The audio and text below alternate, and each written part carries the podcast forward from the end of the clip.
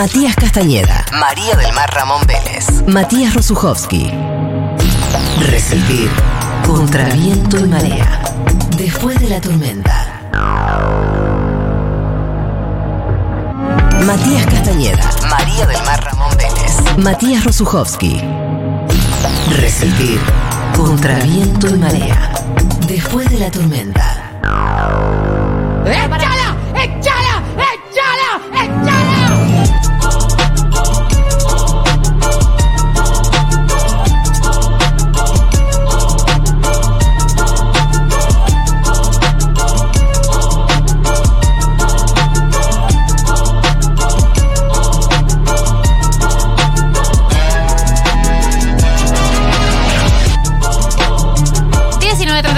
República Argentina. Eh, está con nosotros acá sentado en esta mesa, en este estudio hermoso, Juan Manuel Carballeda. Ay, sí, hola. Arroba muy carva, eh, mi, perso- mi persona favorita. Más carva que nunca. Más carva que nunca, eh, con esta columna espectacular que es el invento desfasado, con la que todos y todas, y supongo que les Stormies también, me gustaría saber esto al 1140 660000, no solo si han aprendido algo, porque todos hemos aprendido con esta columna, sino si lo han usado.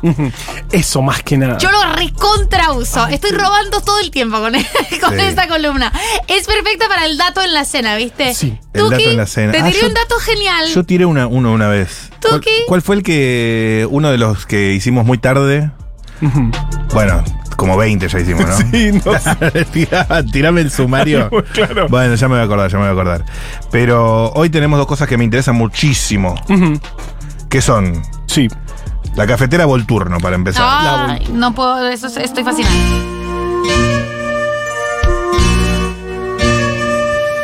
Una invención Sí.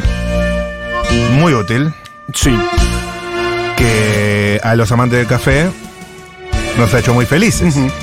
Nos ha hecho muy felices, pero también eh, es un poco como magia. O sea, yo sé que no es magia, cómo funciona. eh, y hay, hay algo con la presión y la temperatura, ¿no? ¿Y cómo funciona? Eh, la cuestión, la, La presión, presión. la temperatura, el agua sube, se evapora, después se, vuelve- se condensa. Café, café, Café. café y rico.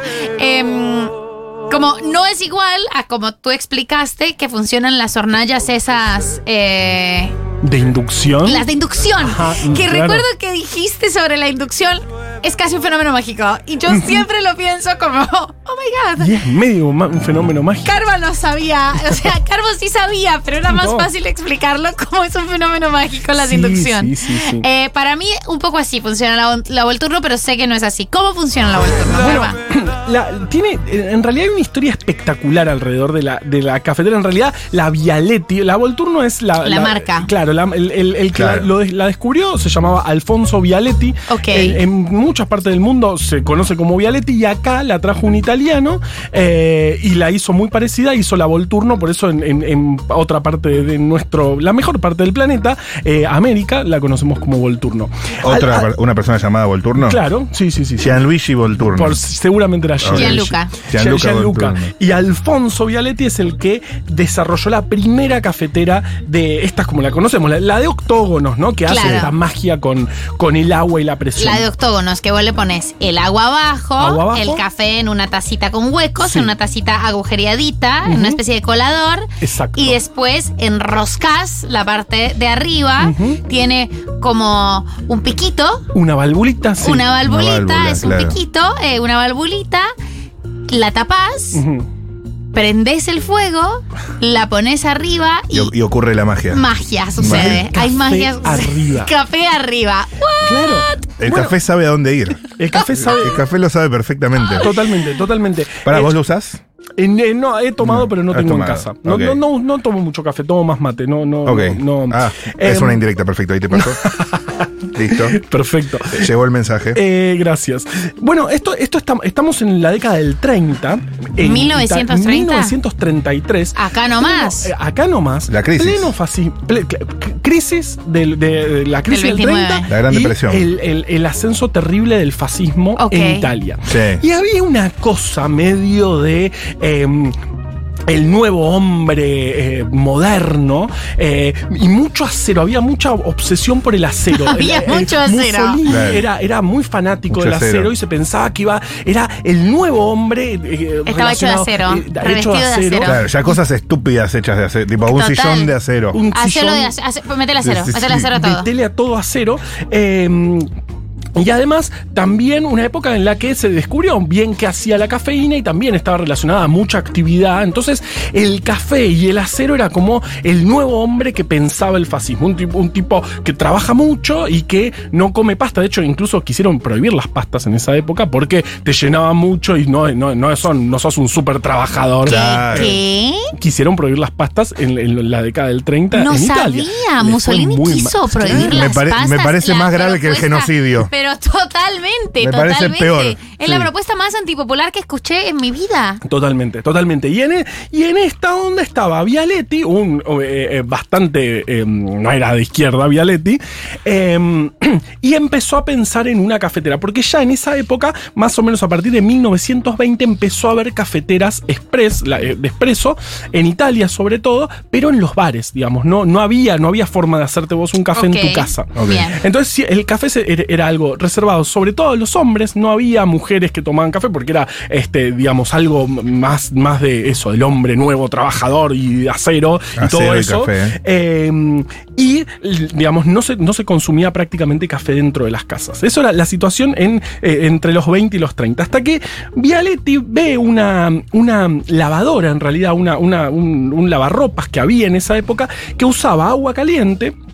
Y el agua caliente, al calentarse, subía por, una, por, un, por un- un caño y eso era lo que iba mojando la ropa, ¿no? Entonces vos ponías agua y jabón, en la parte de abajo se calentaba eso y eso hacía subir el agua y él Mm. dijo, ah, acá capaz hay algo. Igual si la vas ¿Por qué con. subía el agua? Mm. ¿Por qué sube el agua? Bien, buena pregunta. Vos cuando calentás agua lo que empieza a haber es más presión de vapor. Es presión de eh, vapor. Y la pre- la pre- el- vapor va, va a tratar de ocupar todos los lugares posibles y bueno, y si arriba no hay nada, vamos para arriba. ¿Vieron? Claro. Era, Eso- era temperatura y presión. Temperatura y presión. Ciencia. Pero Entonces- pará, eh, eh, se te arruina la ropa si la lavas en caliente. Sí, sí, sí, sí, sí, sí, sí. Pero bueno, me imagino que eran esa eh, ropa de trabajo que, que se van Claro, todo. ya le compraban un par de talles más grandes. Sí, la- claro, claro, claro. La comprabas más grande y se te iba achicando cuando te- ya, ya no te entrabas, volvías a la más grande. Eh, así. Entonces Vialetti dijo, che, para acá, acá hay algo. Entonces diseñó este sistema. eh, que justamente calienta el agua abajo, vos la pones en la hornalla, eso hace que la presión, el vapor empiece a subir. El vapor es muy buena temperatura para extraer el café de lo, del grano molido. Entonces eso genera café que cuando sube se termina enfriando y eh, termina eh, en la parte superior de la cafetera eh, como café listo y el- el- lo importante es que el vapor sube con mucha presión.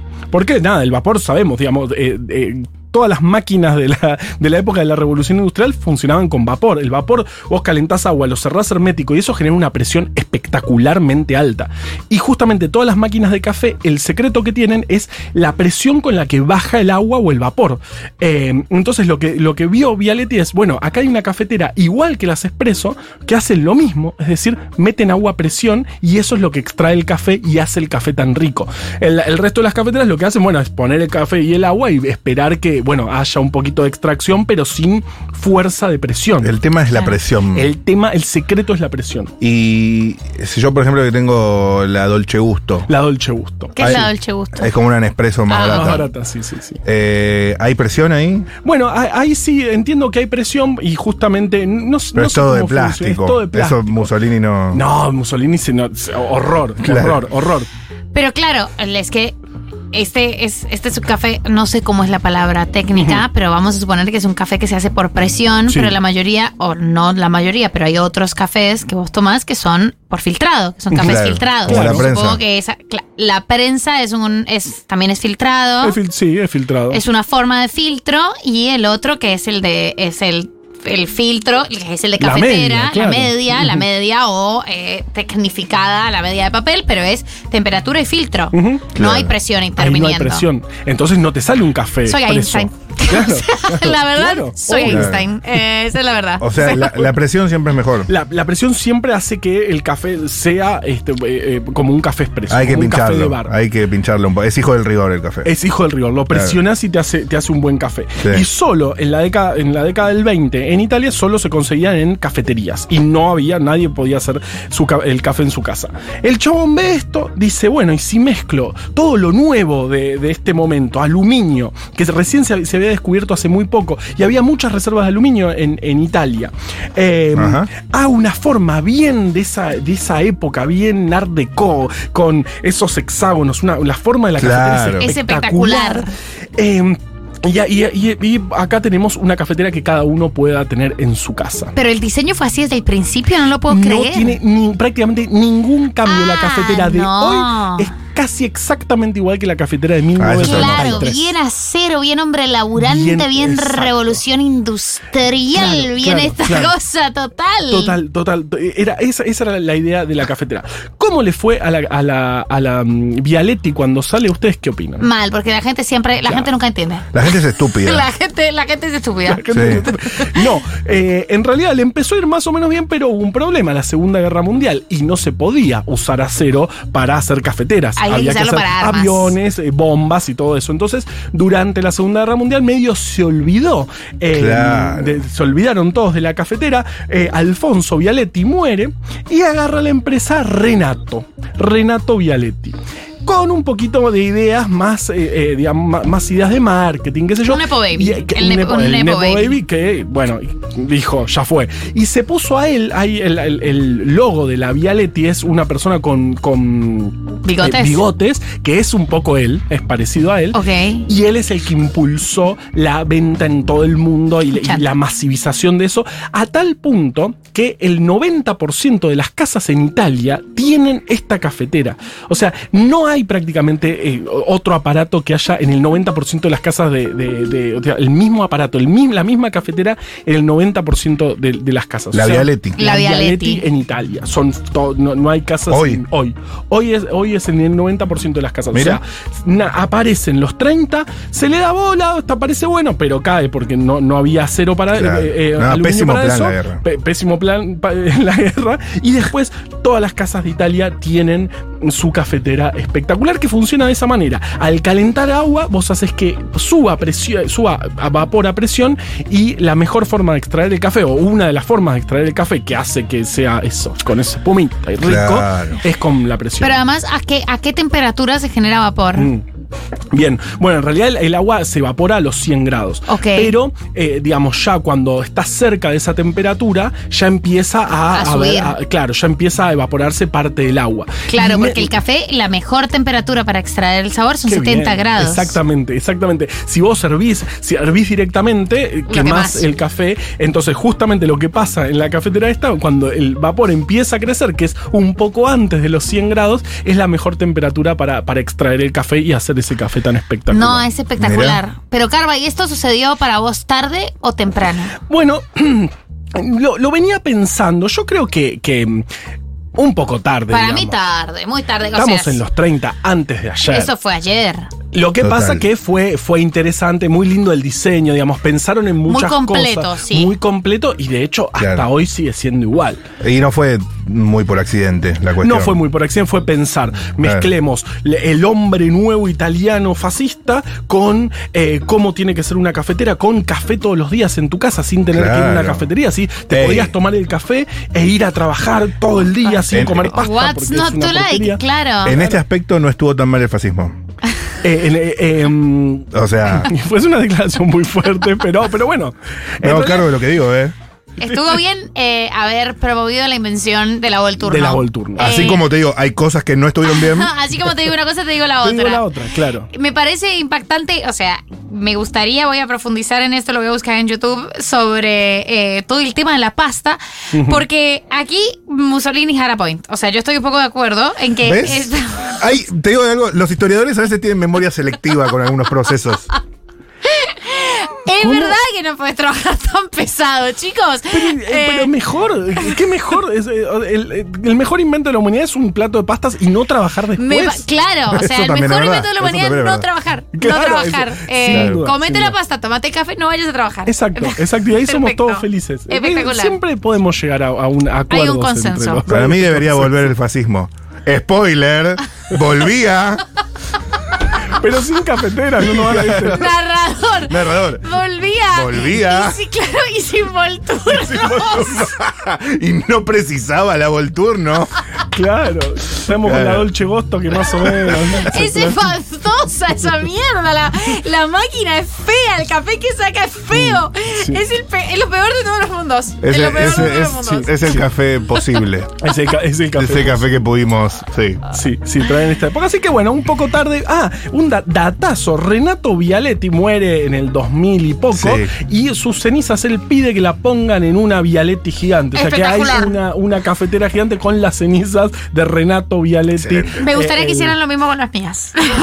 Ahora que estoy escuchando, la verdad que me, la, la- la verdad que same. Eh, pero es que después es raro, porque todo el ¿De qué son? ¿Qué es eso? Una, bueno, una cafetera. No, pero no, guárdese en la cartera, se te adorno, se te adorno, ¿eh? Porque está papá ahí, está papá. Pone- Ponemos Sí. otra. La Volturno tiene presión, pero apenas. Solo 1,5 bar, dice alguien. Ah, Bueno, la bien, cafetera expreso va de. 7, 8 bar a 20 bar. Bueno, sí, sí, sí. Eso claro. porque no es un recipiente cerrado hermético, entonces no va a tener presiones mucho mayores a 1. Bueno, claro, bueno, uy, presión 1 es la presión atmosférica, uno y medio, estamos hablando casi una, una presión y media de, de- de pre- de presión atmosférica de vapor, es bastante vapor. Eso, Eh, amiga, es, es bastante presión. Obviamente no es como, no es, no es una cafetera expreso, sí, llegan, la de los mejores bares, la, la, la super, pueden llegar así a 9, 10 bar, una cosa. Hay Stormies que te dicen esto al 1140 660000. Hola, Stormy. Recomiendo muchísimo el podcast Gastropolítica, que cuenta también esta historia de, de la Vialetti y también eh, lo de las pastas. Bueno, Bessie. Buenísimo. Hola, Stormis. Eh, acá eh, esa cafetera se usa de decoración. Yo la tengo en mi casa y la uso todos los días para hacerme café expreso porque necesito la cafeína. Bueno, les mando un beso. Bien. Increíbles los aportes de los Increíbles los aportes. Puede ser que haya, eh, me haya inspirado en el podcast Gastropolítica para hacer esta columna, que no está Ni mal. confirmo ni desmiento. Un saludo a los amigos del podcast. Sí. Igual seguro no lo contaron con tanta gracia y, No. re- y reivindicando el fascismo. Carva, nadie tiene tu gracia. Eh, me interesa mucho el otro invento. El otro invento eh, es un Stormy. eh, eh, Marina me escribió por Instagram, me dijo, Carva, eh, eh, fíjate el arpa que tiene una gran historia. Primero que me vuelve loco, que, que además me resuelve en columna. Estoy, en éxtasis con todo esto. Está bueno, Y está me bueno. dijo, fíjate la, la historia del arpa porque parece que es muy, muy, muy antigua. Y puede ser que sea que sí, perfecto. Mirá lo que es, mirá cómo suena el arpa. De hecho, se cree que el arpa aparece con las primeras flechas de los Mirá. arcos, de, digamos de los Ah, arcos que se claro. tiraban con arco y flecha en hace mucho tiempo. De hecho, el arco y la flecha son es como un gran invento de la humanidad. Simultáneo, ¿no? Aparecimos, sí, esos más o menos 64 mil años Ok. pasó eso. Wow. Y, tiene, y se corresponde, se cree, pues no hay, no hay registro, pero bueno, sabiendo más o menos hay, hay indicios de que hace 64 mil años ya teníamos eh, arco y flecha. Y además, hace más o menos esa época, se extinguieron todos los otros humanos, los Nerdental, los denisovanos, todos los que extinguimos nosotros, que eran parientes muy cercanos a nosotros. Y justo, justo, justo, nosotros inventamos algo que te permite disparar de lejos, Claro. que es un montón. Pero esos son los nuevos. los nuevos, lo- el, el- el Los que humano El Homo actual, sapiens. el Homo sapiens actual es el que aparece, muy, apenas aparece el, el- el humano actual, aparecen, eh, eh, aparece el arco y flecha. Y claro, eso te permite todo, porque Vos- te permite cazar un animal Claro. grande de lejos, sin arriesgar. ¿Llegás a distinguir el, el arpa que te pusieron? Sí, por supuesto. ¿Sabes de cuál es el tema? Fonsi. Sí, sí, ah, ok, sí, perfecto. Ni lo digamos entonces. No, Perfecto, perfecto, perfecto. Aparte te, te- te lo vas cantando. Eh, eh, entonces, hace probablemente mucho, mucho, mucho tiempo los humanos tuvimos a disposición el arco y la flecha y eso nos permitió extinguir a todas nuestras competencias y poder hacer todo, digamos, poder eh, consumir animales sin exponernos tanto, eh, en, digamos, en la casa. Te voy a decir que sin el arco y flecha, hoy la especie dominante por ahí sería. un nerdental, los nerdental, los lodin. Pues, pu- o sea, podría ser, digamos. Igualmente nosotros tenemos otro desa, otro desa. Todo no lleva, todo no Todo no sea, es el Perdón, retorno. Era un chiste La historia se obvio. repite. Era un chiste súper obvio, pero lo tuve que hacer. Lo tuve que hacer. Bien. Bueno, pero di- digamos, nosotros teníamos eh, otro desarrollo, eh, no sé, cerebral que nos permitió un montón de otras cosas, nos permitió Claro. el lenguaje y, y varias uso de las cosas más. herramientas. Y el uso de las herramientas mucho más complejas que los nerdental. Claro. Ellos también manejaban herramientas, también se comunicaban, tenían un montón de, de- de- eh, eran, digamos, éramos muy parecidos, pero nosotros tuvimos un plus más. Entre esos plus, el arco y la flecha que nos permitió prácticamente eh, lle- llegar a todos lados del planeta. Pero ¿qué tiene que ver el arco y la flecha? Y yo me imagino un guerrero en horario de descanso, boludeando con el arco y la flecha, y de repente arranca ahí. toing, toing. Y tipo, ¿Qué es esto? toing. A ver, toca la tuya. toing, Ah, para poner más, más, más, más firme la tuya. toing, toing. Y bueno, dos mil años después, Despacito. despacito. Total. 64.000, 64.000. 64 mil años después, ¿cierto? Esto que no fue con Cristo. Mucho, claro, mucho tiempo. Mucho tiempo. Aparece, eh, eh, aparece esto. Y en realidad sí, estamos Ah. hablando, se cree, digamos, esto es difícil saber si, si las civilizaciones más antiguas ya tenían arpas. Eh, realmente es un instrumento, uno de los primeros instrumentos musicales que, eh, a los que tenemos, que tenemos eh, registro los humanos. Y lo más probable es que vengan de los arcos. Y esto es esto que vos decís, ting, ting, ting, ting. Ting. Y alguien dijo, che, ¿y si le ponemos otro? A ver, a, a ver, a ver, dos. tocame la tercera disminuida. Claro, y Toing, ting, tung, ting, opa, tung. Opa. Y empezamos a, qué sé yo, Y cantar. empieza el ritual. Sí.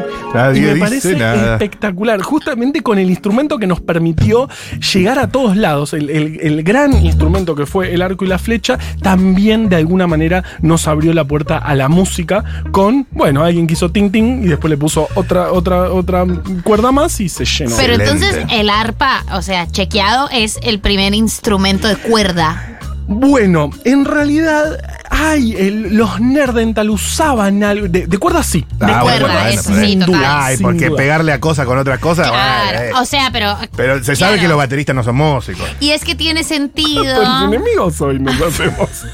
Bateristas y cantantes no tienen que afinar, no tienen, No, no tiene nada que ver. Se, se sabe que arrancan, afinan todos los músicos, después llega el Claro, baterista. y es que la posición es lo más cercano al arco y la flecha. Claro. La verdad que tocar el arpa es un movimiento medio. Es un movimiento muy similar a, a- a disparar con un arco y una Es flecha. muy similar, claro. Estás ahí y por ahí, bueno, ya mataste al. y te quedas ting, ting, ting, Te quedaste sin flechas. Y te quedaste sin flechas y empezaste a tocar. Y dices, bueno, pongamos, pongámosle más, eh, más eh, eh, em, cuerdas a esto. Y, y así, sí, sin duda, lo más probable es que sea el primer instrumento de cuerdas. No es el primer instrumento, porque bueno, había instrumentos de percusión, algunas flautas hechas con, con ramas. Lindo, Claro. lindo, lindo. Pero instrumento de cuerda es seguro es el primero y probablemente venga de el arco y la flecha. Claro. Eh, y este dato me lo pasó una Stormy. así Gracias, me- Stormy. Ay, gracias, entonces- Stormis hermoses. Invento tempranero. Tempranerísimo. No, muy Sí. prematuro, Hoy muy uno prematuro. muy tarde, la verdad, 1933, una Aquí, cafetera antes de ayer. Claro, el, puta, eh, One Show.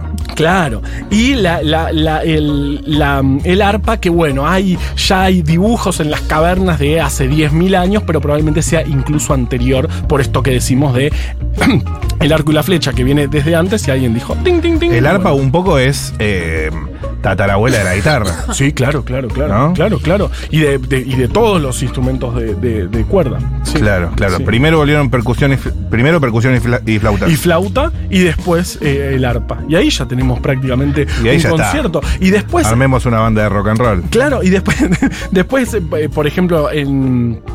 No, de- en Europa en el siglo XVII, XVIII, fue un instrumento muy asociado a la alta alcurnia, a, lo- a los reyes. Claro, el Claro. a hacer El arpa grandes es lo que. conciertos. ¿Cómo se llama el lugar de- en el cielo donde estaba Zeus?